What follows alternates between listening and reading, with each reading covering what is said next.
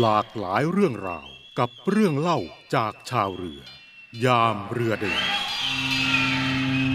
ตามภารกิจของกองเรือยกพลขึ้นบกและยุทธบริการ ที่มีหน้าที่จัดและเตรียมกำลังสำหรับปฏิบัติการยุทธสะเทินน้ำสะเทินบก การลำเลียง และสนับสนุนการส่งกำลังบำรุง จึงจำเป็นจะต้องเตรียมความพร้อม ทั้งด้านองค์บุคคล องค์วัตถุ และองค์ยุทธวิธีให้มีความพร้อมปฏิบัติภารกิจตามที่ได้รับมอบหมาย และตอบสนองระดับความพร้อมรบของกองทัพเรือ ปัจจุบันกองเรือยกพลขึ้นบกและยุทธบริการนั้น มีเครื่องมือที่สามารถตอบสนองภารกิจที่ได้รับมอบหมาย อย่างหลากหลายประเภท และเรือลากจูงขนาดกลาง เรือหลวงตาชัยที่จะได้รับมอบในครั้งนี้ เป็นเรือลากจูงขนาดกลางลำที่ 6 ซึ่งจะทำให้มีความพร้อมในการสนับสนุนการลากจูง และการเข้าออกจากเทียบของเรือขนาดใหญ่ ที่มีคุณค่าทางยุทธการสูง รวมทั้งเรือดำน้ำการให้ความช่วยเหลือเรือที่ประสบภัย หรือไฟไหม้ในพื้นที่แม่น้ำฐานทัพเรือ และพื้นที่บริเวณใกล้เคียง รวมถึงการขจัดคราบน้ำมันในทะเลกองทัพเรือจึงได้ว่าจ้างบริษัทเอเชียนมารีนเซอร์วิสจำกัด ต่อเรือลากจูงขนาดกลางลำใหม่ ซึ่งได้รับพระราชทานนามว่า เรือหลวงตาชัย โดยตั้งชื่อตามเกาะตาชัย ซึ่งตั้งอยู่ในจังหวัดพังงา โดยมีการลงนามในสัญญาสร้างเรือ เมื่อเดือนพฤษภาคม พุทธศักราช 2564 รายละเอียดและขั้นตอนการต่อเรือหลวงตาชัย โดยสรุปดังนี้ การต่อเรือลากจูงขนาดกลาง เรือหลวงตาชัย ใช้ระบบการต่อเรือแบบบล็อก หรือ Block Construction เริ่มต้นด้วยกระบวนการออกแบบเรือ Ship Design and Analysis Software โดยใช้โปรแกรมหรือซอฟต์แวร์คอมพิวเตอร์ ในการออกแบบเรือตามคุณสมบัติที่เหมาะกับส่วนต่างๆ ของเรือ โดยมีบริษัทโรเบิร์ตอัลลัน เป็นเจ้าของลิขสิทธิ์ เป็นผู้ร่วมออกแบบเรือ ทั้งนี้แบบเรือที่ใช้ในการสร้างต่อเรือ จะได้รับการอนุมัติจากสถาบันจัดชั้นเรือลอยลีจิสเตอร์ ในเดือนกันยายน พุทธศักราช 2564 ได้มีการวางกระดูกงูเรือ และต่อมาในช่วงปลายปีพุทธศักราช 2564 ได้เข้าสู่ขั้นตอนการทดสอบระบบ และกระบวนการที่เกี่ยวข้องกับการต่อเรือ ประกอบโครงสร้างรองรับเรือ ตัดแผ่นเหล็กชิ้นงานตามบล็อก และการประกอบบล็อก จำนวน 8 บล็อก ซึ่งเสร็จสิ้นการประกอบบล็อกในราวเดือนกันยายน พุทธศักราช 2565 ซึ่งก็ได้มีการติดตั้งอุปกรณ์ประกอบต่างๆ คู่ขนานและต่อเนื่อง หลังจากประกอบตัวเรือเสร็จสิ้นแล้ว และมีการทดสอบระบบต่างๆ จนในเดือนมกราคม พุทธศักราช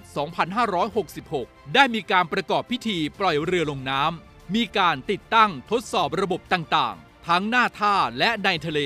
มีการฝึกอบรมภาคปฏิบัติ ให้แก่กำลังพลเรือ ในราวเดือนเมษายน พุทธศักราช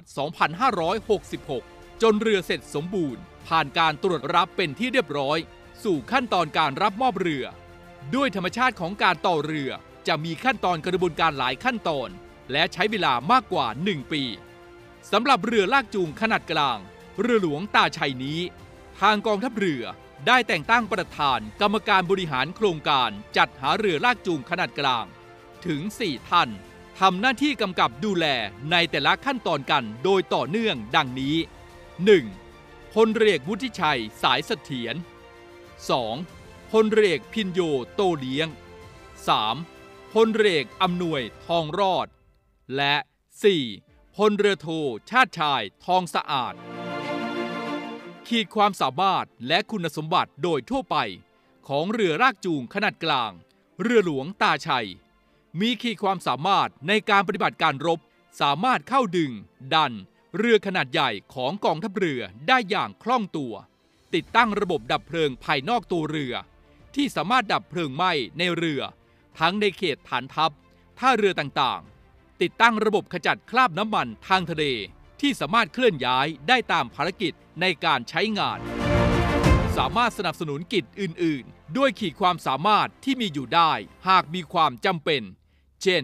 การลากเป้าในการฝึกยิงอาวุธเป็นต้น สมรรถนะหลัก ความเร็วสูงสุด 13.02 นอตกำลังดึงสูงสุด 56.85 เมตริกตัน ระยะปฏิบัติการ 6,444 ไมล์ทะเล ระบบดับเพลิงภายนอกเรือ ระยะความไกล 120 เมตร ระยะความสูง 45 เมตร ระบบขจัดคราบน้ำมันทางทะเล ความยาวทุ่น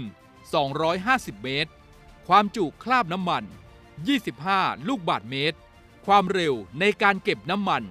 30 ลูกบาทเมตรต่อชั่วโมง พร้อมแล้วสำหรับเรือลากจูงขนาดกลาง เรือหลวงตาชัย ภายใต้บทบาทการส่งเสริมอุตสาหกรรมต่อเรือภายในประเทศ ที่กองทัพเรือให้การสนับสนุนมาโดยต่อเนื่อง ที่จะเข้ามาเป็นเครื่องมือที่สำคัญ และมีคุณภาพ ภายใต้ศักยภาพที่กำหนด เพื่อสนับสนุนภารกิจทั้งทางการทหาร และการสนับสนุนการช่วยเหลือพี่น้องประชาชน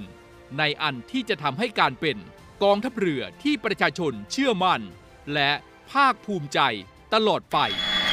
หลากหลายเรื่องราว กับเรื่องเล่าจากชาวเรือ ยามเรือเดิน